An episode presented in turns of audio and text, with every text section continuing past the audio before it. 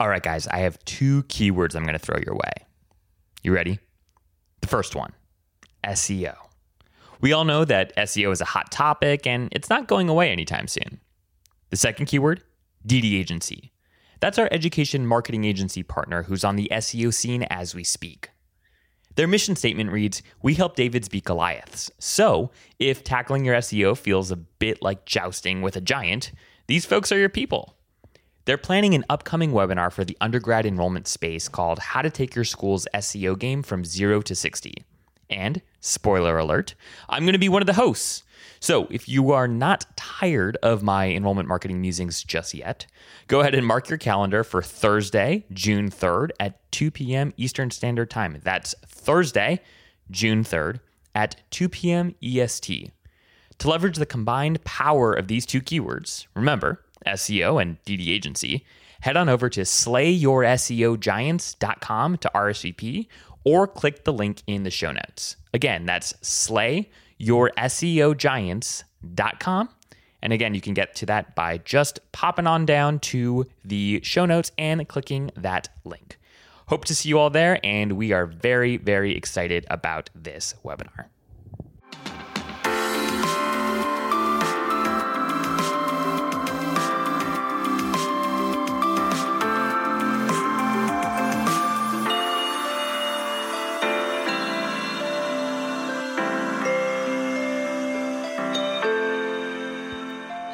Hello, everybody, and welcome to the Enrollify podcast. Zach here, and today I am joined by Bill Faust from Ologie. Welcome to the show, Bill. Great to be here. Thanks, Zach. Appreciate it. Looking forward to it. Me too. Me too. And this is not your first appearance on our podcast, um, and hopefully it won't be your last. Um, I'm pretty confident it won't be. You uh, pump out so much great uh, content under sort of Ologie's umbrella, also just under your personal brand umbrella. And I know that I've learned a lot from you. I know that several of the people listening to today's conversation have either seen you or heard you speak at a conference or met folks from the Ologie team. But for the few people that are listening that might not be aware of who you are and what Ologie is, can you just sort of give us a quick crash course, the elevator pitch for Ologie, and then help us understand what your role there is? Yeah, absolutely. Uh, well, I'll start with Ologie. Ologie is a branding and marketing agency. Um, and we're about 70, 75 people strong, um, based uh, in Columbus, Ohio, but work across the country and we like to think of ourselves as branding and marketing for the greater good. Um, but about 75% of that for us is working in higher education. Hmm. um, but uh, but the rest of it is sort of what i call adjacent businesses or organizations like hospitals and museums and you know other mission driven purpose driven organizations. Um, and we say branding and marketing because we do both and we we uh, recognize that they're both different muscles uh, I tend to lean a little bit more towards the branding side. It's my background uh, prior to Ologie, and um, I'm one of the two partners there, uh, two owners uh, of the business uh, with my partner Bev Ryan, and um, and I head up kind of the research and strategy side of the business as well, and and and that's my focus is you know market research, brand strategy, market market planning, things like that. And how long have you been at Ologie? You know, I'm coming up on uh, next year will be 20 years. Wow. Um, the firm's been around for a little over 30. Okay. Um, my partner Bev uh, started it um, literally when she graduated uh, from the Columbus College of Art and Design. She started her own business and has had it ever since. But she and I intersected about uh, almost a little under 20 years ago. And uh, it's hard to believe it's gone by fast, but because uh, we have a lot of fun.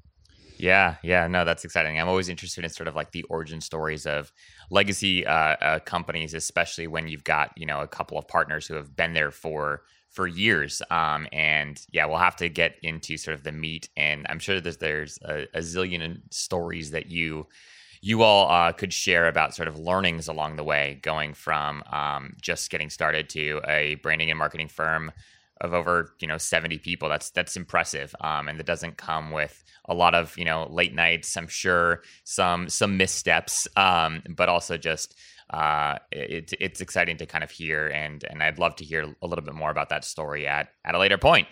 Um, but today we I want to talk about the post-pandemic brand in higher education, and this is a, a topic of conversation that you've been having with some folks um, at least for uh, a, a, few weeks now. I'm sure that this is sort of a, a, conversation that you've been involved in for for months, and I believe recently you helped facilitate a roundtable discussion from uh, with with some leaders in the the higher ed branding space. I know that Ethan Braden was on that panel, uh, a couple other folks who are who are industry giants as well, um, and I, I'm hoping you could just give us sort of like a quick, you know, refresh on, you know, a few of the challenges that higher ed marketers were facing before the pandemic. So we've all been sort of in this cloud uh, over the last 18 months or so, but just maybe paint us a picture before we talk about what's going to happen to brand and marketing in higher ed as we sort of emerge from from this experience. Remind us if you if you can, where were we right before COVID? Because higher ed was facing some some serious challenges even before we knew what the heck COVID 19 was? Yeah, no, that's a great question. And uh, and when I pulled this um, framework together for this conversation with, you're right, uh, about 20 higher ed CMOs, chief marketing officers, um, and I kind of took myself back to you know February of last year, and just started to write down like some of the things that were on people's mind. It, it's a little, it was a little overwhelming, honestly, um, and and you can get kind of bleak right away. But you know, despite that, I'm still a, a, huge optimist about higher education. But I mean, if you if you sort of start on the enrollment side, right? There's the the the infamous demographic cliff. Um, and when you see when you've seen you know recent articles very recent articles about you know the decline in birth rates has even accelerated um, it's that's just there's just no light at the end of that tunnel. So if i was outside of higher ed and i and i use the word customer there are just going to be fewer customers for the the product that higher ed has to offer. And i think you know it, it starts to get really severe in a couple of years but then it's just going to continue on. You add to that the cost and the debt, the student debt um, situation. And then you add to that, you know, some of the policy changes that happened a couple of years ago with NACAC and on the admission side. Um, you know, admissions was facing quite a few challenges. If I flip and go to the other other uh, revenue stream for higher ed of philanthropy, yeah. or one of the other, not the other, um, you know there uh, you know there's kind of has been you know campaign after campaign um, large public schools are raising money more than they used to because they get less state support. Uh, small schools are, have always been raising money uh, the the you know the sort of the the wealthier schools, if you will, with large endowments, seem to be able to raise more, which is sort of ironic because it it might be some of the other schools that need it more. Uh, so you add that to this idea of just donor fatigue. Um, you know the the the advancement side was facing some challenges, and then I'd say the third area is just general reputation of higher education. Yeah. Um, in terms of you know, do we trust big institutions? Do we trust uh, large colleges and universities? Are they too liberal? Are you know the, the free speech debate? And then, of course, because we're dealing mostly, not exclusively, with youth, you know, they're kind of a, a place where if there's a national issue of, of race or gender or discrimination or any social justice kind of topic, it's going to find itself front and center on a college campus. So those are just the few headliners, but you know, those were those were a handful of things that we were all thinking about about a year and a half ago. And so those things, right? None of those things that you just mentioned have have gone away. Um, so while we have lived through a pandemic, and while maybe momentarily there was this pause and a stronger focus, perhaps on sort of okay, how does higher ed move to a online only or online mostly sort of experience? Maybe some of these uh, these other headaches were tabled momentarily to sort of like tackle this immediate challenge of how do we help deliver the same sort of experience a you know tens of thousand dollars worth of experience in a sort of virtual only or virtual primarily format. Now is sort of we are we're coming out of of this pandemic and we're thinking about sort of the future of higher ed. Obviously you know covid has not been gracious to many institutions. Several have had to close Several have had to scale back dramatically. Um, but what, where, like, how do you think about the moment that we're in right now? So we're not back, or not not every college is back operating at, at full uh, capacity at this particular juncture. More things are opening up, right? More people are, are are getting vaccinated. There is sort of light at the end of the tunnel, but as you see it in this particular moment, as we head into summer before we kick off fall, if you're coaching a CMO um, at a college or university, what are the what are some of the things that you think are top of mind for them, and how would you go about, I guess, sort of coaching them where to put their time, their focus, and their energy in this particular moment? Um, where do I start? Well, I let me let me address two things that you know kind of unpack what you said there a little bit. I think the last 18 months have caused every every single institution to stand back and look at um, the experience of teaching and learning and everything that goes with it.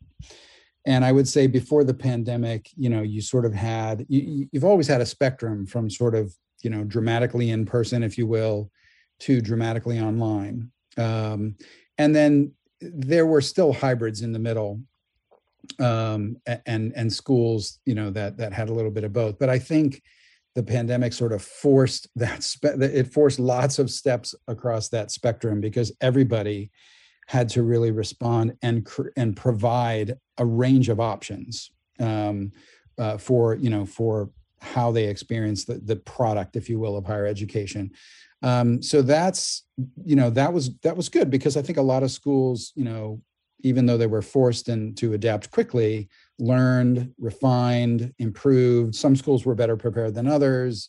Um, but it's caused um, you know and i think it should continue to cause schools to now stand back and say what is our experience? Hmm. um, and and and that plays into you know the whole enrollment cycle. So for example one of the most common things we've always heard from from both marketers and and enrollment officers and more and more those are becoming if not one you know tighter partners is if we can just get them on campus we've got them we've got them sold. They, yeah. they will come here they will deposit. Well is that true anymore? Uh, first of all do they want to come to campus uh, second, if they do come to campus, they're going to look at it through a different lens. Is it safe? Um, is it urban versus rural? Um, has a whole different connotation now. Be, you know, it used to be like, well, urban meant exciting and entertainment and lots to do, and now urban could mean less safe. Hmm. Um, I'm not saying it does, but I mean, there's a whole new set of filters. So it's going to cause market. So I would say, you know, how you talk about your location has to change. And then I'd back up a step and say, how you talk about the experience has to change. Um, and you have to sort of evaluate that. Now, there's no question that if that if you're interested in more than just, you know, the core education, you're interested in, you know, life experiences and and you know social experiences and and cultural experiences you know it's it's hard to replicate you know uh, a purdue football game online right um, and uh, and Greek life or other things that uh, that you know that undergraduates are certainly interested in. Maybe not so much adult learners, but undergraduates. So again, my advice would be for CMOs to sort of stand back and say, okay, kind of what are we selling? We know we're selling the core education. We know we have to have certain majors and they need to be ranked and they need to be competitive. But what else are we offering? And are people valuing that the same way they did prior to the pandemic? Hmm. Yeah, no, that's uh, there's there's a lot of interesting things to unpack there. One one thing, one question I guess that comes to mind in your talkings with people, like do I guess my my thinking is what we're gonna see is a reduction in how many colleges and universities prospective students at the undergraduate level uh, in particular will uh, will visit in any sort of um, in any sort of uh, academics uh, year. So meaning because more you know mo- what this year taught us was that even more so than ever before the student search, the college search starts online, there's going to be like I would imagine more pressure to deliver really really great digital online experiences which primarily starts with an institution's website so that they uh, an individual is compelled to visit the actual institution to, to come onto campus grounds. And i would just imagine that because so much of our shopping behavior, so much of the way that we think about uh, making a purchasing decision, researching something before uh, making a purchasing decision happens in a digital first context, the same thing is going to apply to college university. So while a student may have visited on average five to seven universities uh, as a part of their college tour, maybe that drops to two or three. Um, I'm curious, is is that a topic of conversation people are talking about? Like, are, are people worried about being able to get prospective college students to campus at the same rates at which they were able to historically, or is that not is that not a popular topic of conversation at this moment? Um, I've heard a little bit of both, um, and I think you know, I, I think I don't know. It, it, it's going to vary by institution, right? Um, I've I know that some institutions have they you know they they had some good virtual experiences already and then they doubled down and made them even better. Some didn't and invested in in great virtual experiences and and some didn't. Um, and I think it's going to depend on you know kind of your overall value proposition. In general, I agree with you. I think that um, more remote searching, but not just with the website, more re- more remote investigation um, will happen before you commit to a visit. Uh, and so I, I think those, you know, trips across the country of visiting eight or 10 schools probably will be less common because you can gain more knowledge and insight virtually than you used to. I think that that trend will continue. But I still think there are a lot of schools who believe that their on-campus experience, the intangibles, right? Yeah. And I'm not yeah. talking about that, not not the things that got a lot of headlines, but I think are, you know, kind of, I don't know, sort of passe now, like the infamous lazy river, you know, of LSU and all those kind of things. But I, I think that, um, that, you know, campuses have certain facilities, they have certain uh, amenities and, and, you know, and then just sort of the feel, because I do think a sense of belonging, especially for an undergraduate, uh, prospect, a sense of belonging in a culture is still a very important aspect of what you find in a, in a school. When we, you know, we talk to thousands of students every year, and something we hear from them all the time that's just as common as as the whole, you know, visit thing that we hear from the CMOs is, you know, it just felt right. Yeah. Right. I I spent time at Clemson and it just felt right. And it's frustrating for marketers because you're like, what do I do with that? Right. Um, but I I I think everything is just going to get, you know, kind of micro tuned uh, as opposed to sort of the wider net that existed before. One of the things that I've been thinking a little bit about is a lot of the times for smaller institutions in particular, right? They they have been able to you know once they get people on campus they understand oh wow this is this is what it looks like this is what it feels like. It's very family oriented right you see students sort of interacting with faculty and staff and it it feels like a place where you'd be known right like and a lot of in, a lot of smaller institutions a lot of you know smaller liberal arts schools in particular have sort of like thrived and and really positioned themselves in some way shape or form as sort of like a place to come where everyone will know your name right um, and that has been sort of a a, uh, a positioning statement that many institutions in in way you know different ways have sort of like stood behind. And I think, um, or I guess one one of the things that I've been thinking a lot about is does the is there more pressure for these smaller institutions that typically have uh, you know website content or, or marketing content that is um, of a slightly different caliber, mostly driven by sort of the resources and time and attention they're able to deliver to sort of like the digital user experience. I wonder if there become if there if more pressure, uh, if it becomes more important to double down on how do you replicate that experience physically in a digital context, so that there is almost um, congruency between what folks experience on campus to what they experience online. If, if like there's going to be more of a concerted effort to try uh, to double down on sort of like the ux of a university's digital campus if you will um, so that more people are compelled to to come visit these schools. So i'm interested to see sort of how we see colleges and universities evolve their their digital offerings to match sort of the culture that um, they know and they love and that they know is a selling point once they get students to to walk through you know the university's halls.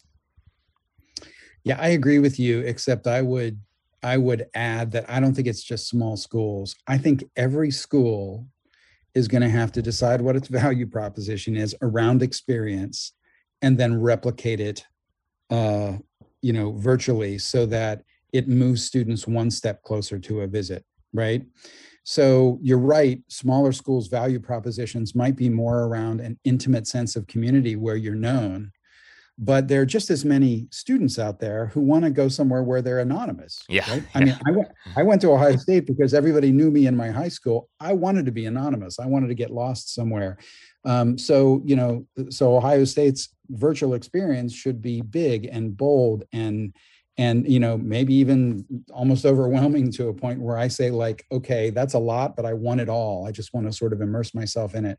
So you know the point being is that you you can't just rely on collateral to do that. You can't rely on just an admissions officer at a um, you know at an event or at a school to to rely on that. There are going to have to there's going to have to be a bigger investment in digital ways to convey that to get you know to get somebody one step closer um, so that they get the the feel uh, for a school before they even set foot on campus. I, I totally agree. Yeah. In the, in that same vein, I'm curious to get your thoughts on how you think this repositioning, this uh, maybe doubling down on sort of what are our UVPs coming out of sort of the of the pandemic.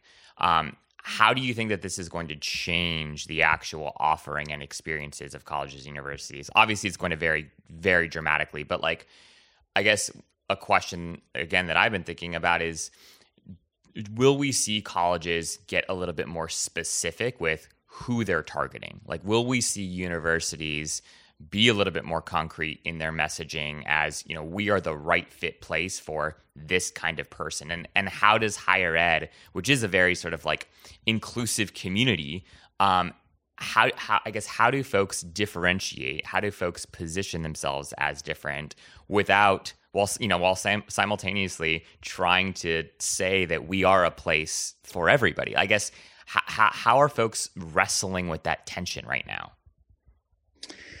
um, well, that's something that existed before the pandemic and now is just going to be accelerated. So I, I agree with your observation that you know that kind of differentiation is going to continue to be more critical.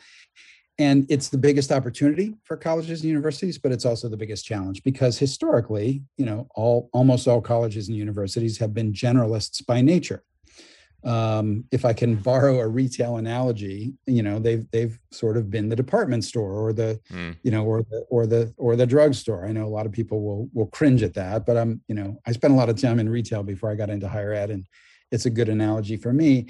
Um, you know, but the way that Nordstrom differentiates based on service um, can be analogous to the way that a large university differentiates on um, a certain dimension, whether that's, well, I mean, Purdue's a good example. You mentioned Ethan, so I can uh, talk about Purdue a little bit. They're a large land grant public university, but they are completely unafraid to say, you know, we are about uh, the persistent pursuit of innovation, collaborative innovation, um, and you know our leading programs are engineering and agriculture and and and all the things that go with that it doesn't mean that they don't have humanities. It doesn't mean that they don't have other things but they're not afraid to say what they lead with. Hmm. and i think schools are going to have to do that. Um, i think the biggest opportunity and i'm not as much of an expert on this as people like jeff selingo or others who write about it but i think the biggest opportunity is to look at the educational offer and reorganize it prune it um, make it more clear and be afraid be unafraid to say no to things you know say like we we don't offer that here at school x or school y and if you really want that you should go somewhere else. Um, align with a core customer. And i think it's it's rethinking how you talk about those. The language is important. Um, i really like what rit is doing with their new economy majors. Um, so rather than just you know having a list of majors um, that start with accounting and you know go through zoology they've basically said you know they've they've studied the new economy and then they've said what what are the skill sets you know mm. that are going to be needed so things like digital humanities and logistics and things like that and they've they've actually created kind of a part of their website or a microsite that just talks about new economy majors of study and i, I think that's really smart because it's moving away from the traditional things that as we know majors were sort of an outgrowth of the you know agricultural and industrial economy they're now saying this is the new economy. How do we change our offer to be in line with that? Do you you i know you've talked a little i've read a couple of things that you've uh, written and or shared on this topic but does this sort of align with this idea that there, there will be sort of this um, reshaping or reframing of of the major maybe even sort of the death uh, you know uh, death to sort of the traditional major. How, how do you predict like over the next few years colleges and universities will change the way in which they think about packaging courses to result in a particular degree offering? Like do you think that that's part of this whole shift almost sort of like a a reworking of how we think about uh, grouping you know uh, courses together or i guess how do you think from a from an individual product standpoint if, if we think about an individual product as sort of like one specific degree offering a bachelor's in business administration for instance right how do you mm-hmm. think mm-hmm. that will change or evolve in light of everything that we're talking about? Well, I think it should evolve, and I think it should start with, you know, I'm going to use that word again, consumer, um, or the individual, and kind of work backwards as opposed to an institutional, you know, kind of mindset um, I, am not a big i mean i've seen headlines like the death of the major. I think it's a little dramatic although you know schools like hampshire college um, have have done away with majors and schools and and created a highly indiv- individualized study. And that's great because that if, if you want that you should go to hampshire. Yeah. But if you don't want that if you want something more structured you should go to west virginia or you know wherever. Um, but i do think there are too many choices right now and I think that so many of them ha- have their roots in history um, that isn't as relevant uh, today as it was 30 or 40 years ago. So I think you're going to see things combined. Uh, I think you're going to see things, you know, rethought in terms of, um, you know, what what you get for, you know, what's the experience? What do you learn from this, and and what does it get you? Uh, and then I think, um, you know, repackaged um, and, and I'm not afraid to use that term repackage because you are asking, you know, somebody who's 16, 17 and their family to sort of make a decision. Um, and you have to speak their language and you have to speak in terms that are relevant to Gen Z. Um, as opposed to you know some of this language that again is 20 30 40 years old so i absolutely see more of that but I think it's going to be a spectrum like everything hmm. else. There's going to be the Hampshire colleges on one side, and then there's going to be the large universities that have a lot of choices. But I think those choices will be more contemporary. Um, you know, they'll be around digital humanities, they'll be around data science, um, you know, uh, uh, things that, you know, make sense in 2021 and beyond. Yeah, it's almost like, you know, the more progressive colleges and universities will really think strongly about their general education requirements, right? And like, what does that actually mean? What do we actually need students, regardless of sort of major program that they pursue? What do we really want people? What do we want these next generations to actually know? Like, how does sort of like financial literacy, for example, like fit into this, right? How do folks mm-hmm. think about like really disrupting general education requirements and uh, and just rethinking? Maybe there are multiple pathways within that, but um, what is sort of the new baseline? Uh, education that we want the future generations of of America to to know. Um, and and I think that that's where a lot of schools have a lot of headway to make up, especially sort of as we see more offerings, more alternative offerings to education, like the Lambda schools and, and general assemblies of the world sort of pop up. And as I would argue, it's it's more socially acceptable. It's increasingly more socially acceptable to take an alternative sort of career path. Um, and, and do something like a coding boot camp uh, instead of pursuing your bachelor's or, or a lambda school. So I'm, I'm curious from your perspective, how do how do offerings like that challenge and or not challenge how society thinks about the overarching brand of higher education? Well, I think I think there's some, um, you know, there's a lot of misperceptions um, that all of higher education is, you know, like stuck in the past. That it's slow to change. That it's, um, you know, uh, inefficient. Um, and of course, with every misperception, there's a kernel of truth that that grew that, you know, that idea. Um, and I think some of those have led to people thinking of, you know, why is higher ed? I mean, people come to conclusions like, why is higher ed expensive? Because it's inefficient and so on and so forth.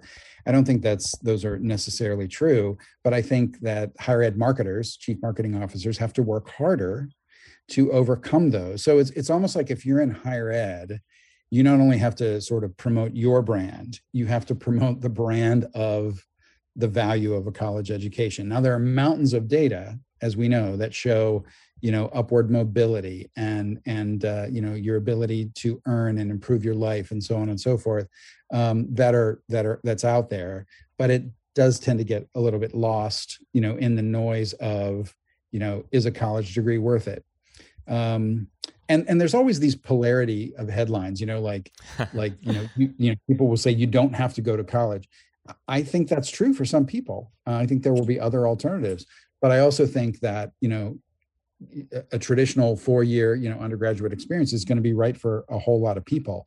But higher ed, the the brand of higher ed does need to advance to to be more nimble and to be seen as more progressive uh, and i don't mean that in a political sense progressive in terms of just forward thinking yeah. and and you know out in front of the curve.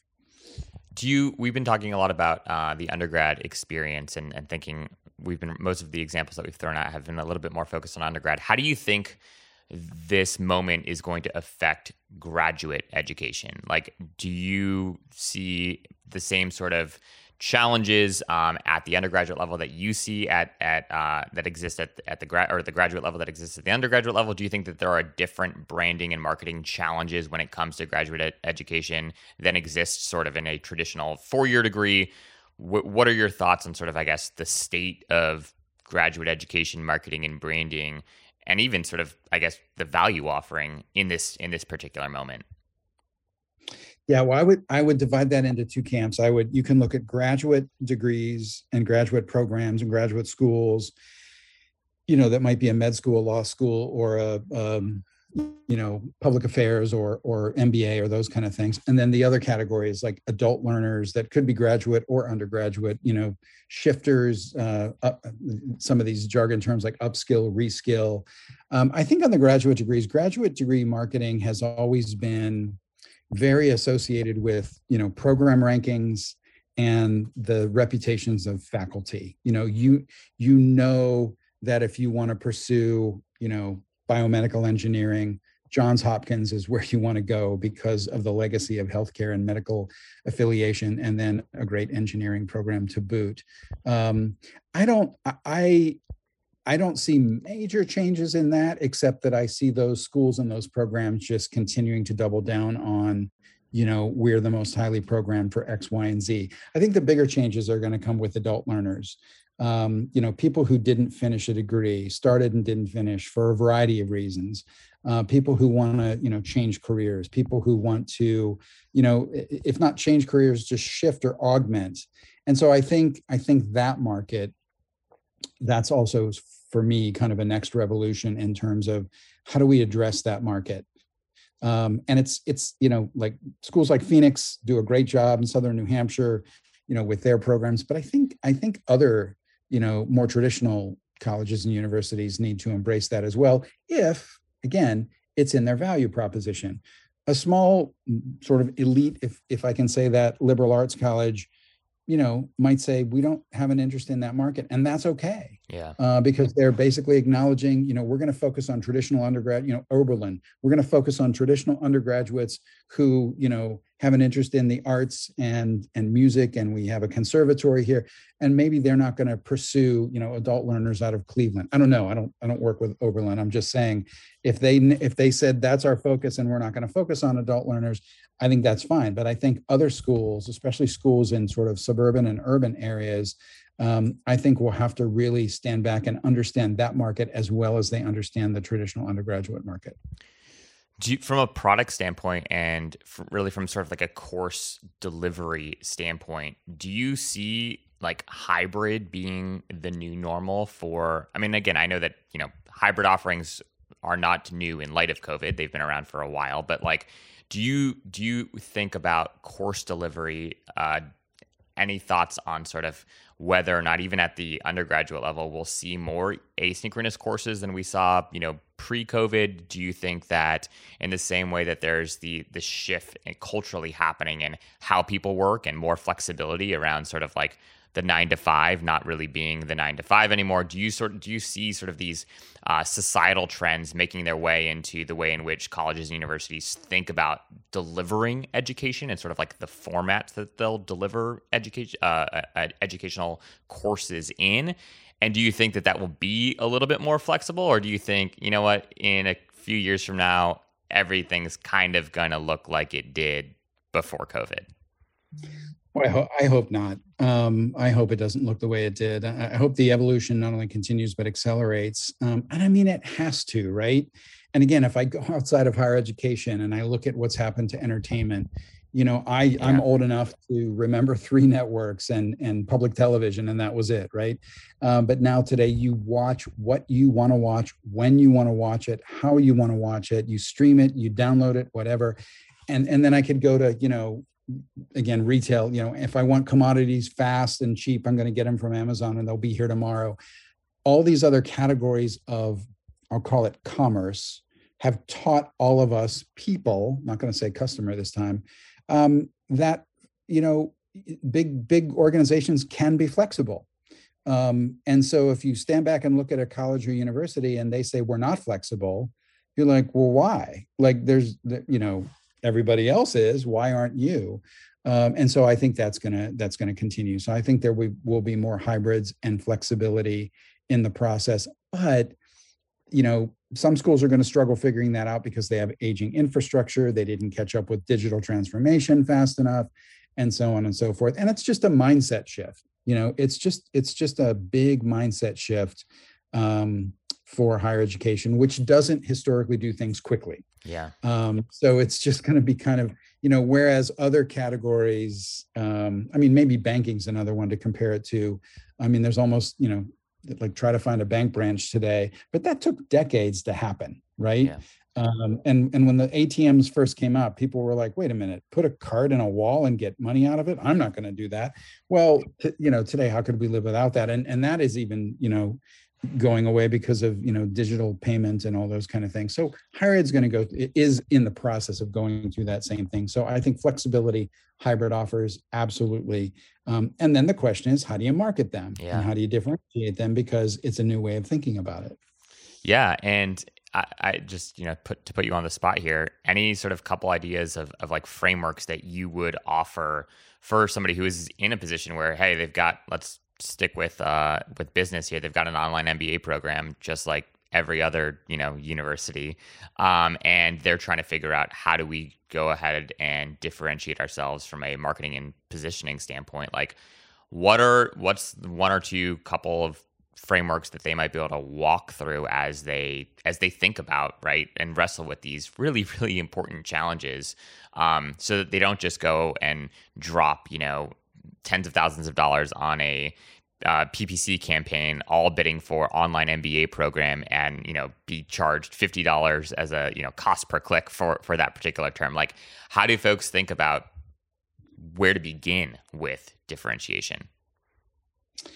Well, I don't. I've never been a fan of differentiating based on price um, or even convenience because it's so short lived and online online versus offline uh, if i can just stay with that for a second it's a little dated of an idea but is is mostly or has mostly been about convenience. So the way i would answer that question is i think it's less about is our mba program online or offline? The question should be what kind of mba program are we offering? Um, maybe our mba program is focuses on um, you know nonprofit um, business management because we're the business school for the greater good or maybe our mba program focuses on you know digital business and the digital economy or maybe our mba program it like and i think johns hopkins did this in their b school uh, you know focuses on you know kind of an mba focused on like healthcare and health management. To me that's the differentiation like you know expertise. The expert the, the, the differentiation should be around expertise not and again i'll use the term outside of higher ed but not channel of distribution. Mm. because eventually everybody will have all the channels of distrib- uh, distribution that everybody else does. They'll just use them either more or less. Yeah. so i think differentiation is around like the expertise that an institution has to offer. Um, and that's really what i think schools need to focus on.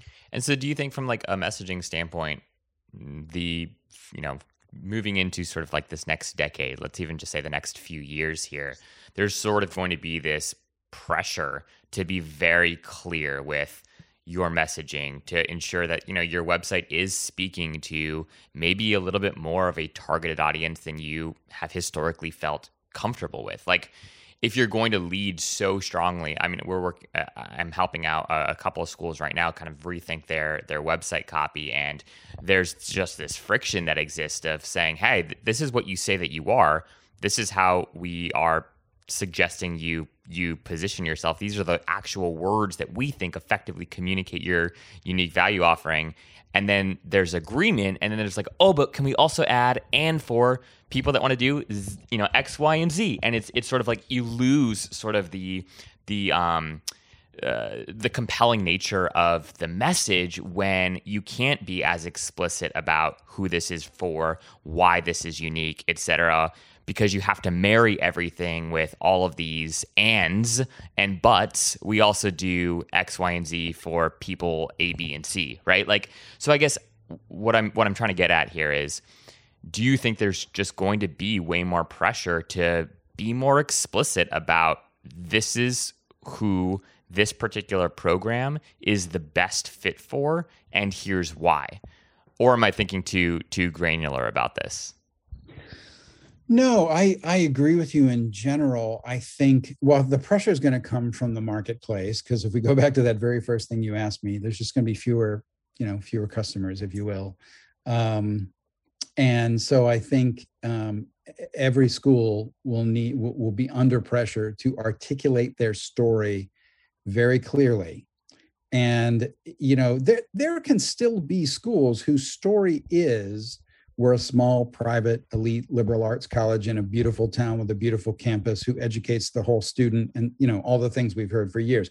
I'm not saying that's bad. Yeah. I'm just saying there can't, I'm just saying every liberal arts college can't be that way because then you're like, okay, wh- why would I choose one over the other?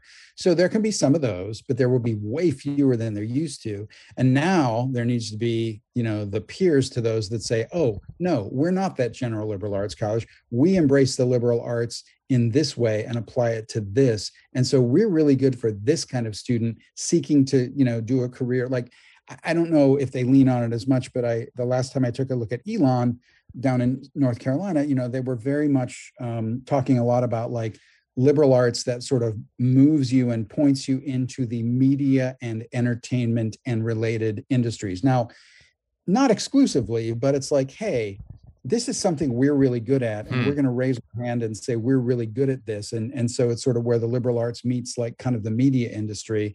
That doesn't mean they don't ha- have other things but it means like you know this is what we're best at.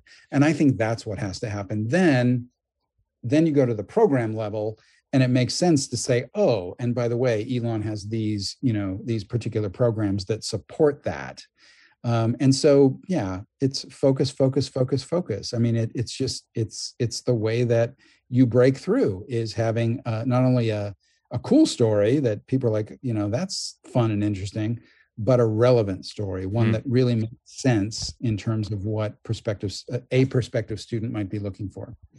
That's a fantastic example. I'm going to have to go and, and look at that later. Um, my last question for you is around personalization. So for the past several years in, in particular, I feel like there's been this huge uptick in like you've got to personalize. Uh, communications need to be hyper personalized. Your uh, your you need to revisit your post inquiry and post app conflows and make sure they're personalized, right? Like every there's probably been like hundreds of of uh, of um, uh, sessions at different conferences, workshops, right, that have talked about the need to better personalize communications in higher ed.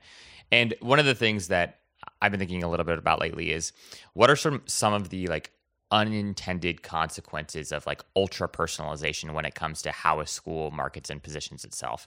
And what I mean is is there any sort of like risk or or downside to thinking about, right, personalizing the uh, the enrollment experience down to the individual prospect?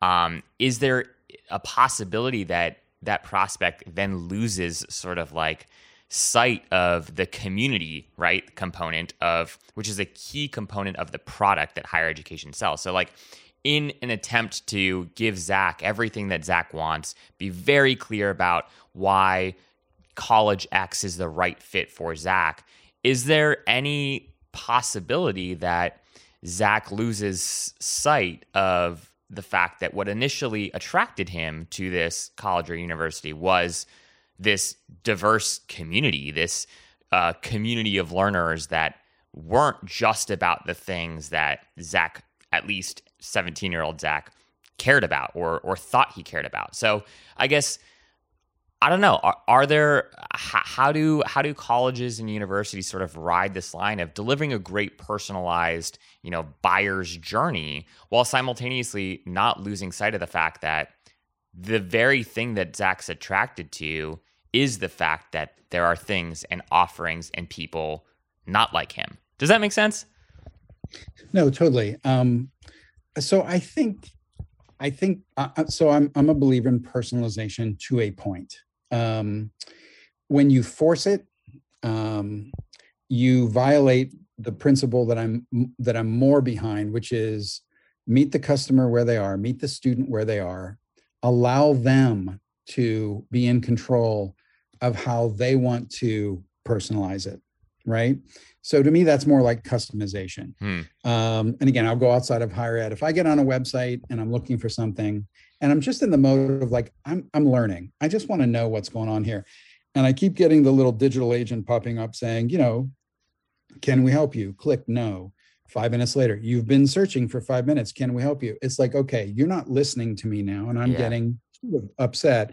It's those kind of things just you know a non-higher ed example per se but you know uh, do it in ways that allow the student the family member the adult learner whoever it is to you know call the shots. If they want to if they want to build a, a favorites file and you can help them do that whether it's of majors or characteristics of a school or a program great. If they don't if they're just dropping in and and shadow shopping you as some people call that um, let them i mean again, it goes back to sort of a fundamental marketing principle of, you know, let the students, um, you know, customize it the way that they want it to be for them. It's it's the same principle we talked about a few minutes ago. Some students want to go to a school and be known, and some want to go and get lost. So, you know, allow that to to be, you know, what they want and and and leave them let them be in charge, if you will. I love that distinction between customization and personalization. That makes that makes a ton of sense. Um, well, hey, Bill, this has been a lot of fun. I've learned a lot, as I always do when I read or or hear uh, read something that you wrote or or hear something uh, that you've that you've said. So, thank you for taking some time to sit down with me and sit down with us. Um, if folks just want to learn a little bit more about uh, your latest musings uh, or or the work of Ologie, what's the best way for them to to get in touch with you? Um, well, I mean, obviously, if they want to know about Ologie, just you know, jump on the website ologie.com, and um, anybody can reach out to me on LinkedIn. Um, I I'm, I'm, an intermittent publisher there. I I uh, you know when I get busy, I get away from it, and then when I have a little bit of time and some thoughts rattling around in my head, I post things there. But I'm always willing to get a message from somebody or or you know take a connection uh, there as well. Well, great. Thank you very much, time. Uh, very much time. Very much, sir, for your time. Um, I clearly need some more coffee. But um, as always, it's been a pleasure and look forward to staying in touch. Same here. Thanks a lot and have a great day. If you are an enrollment marketer working in marketing and communications or enrollment management and would be willing to be interviewed on the podcast, or if you have an idea for a topic that you'd like to hear covered on the podcast, please reach out directly to me at zach, Z-A-C-H, at enrollify.org. We sincerely look forward to working with you to make Enrollify the most trusted, go-to digital resource for enrollment marketers out there.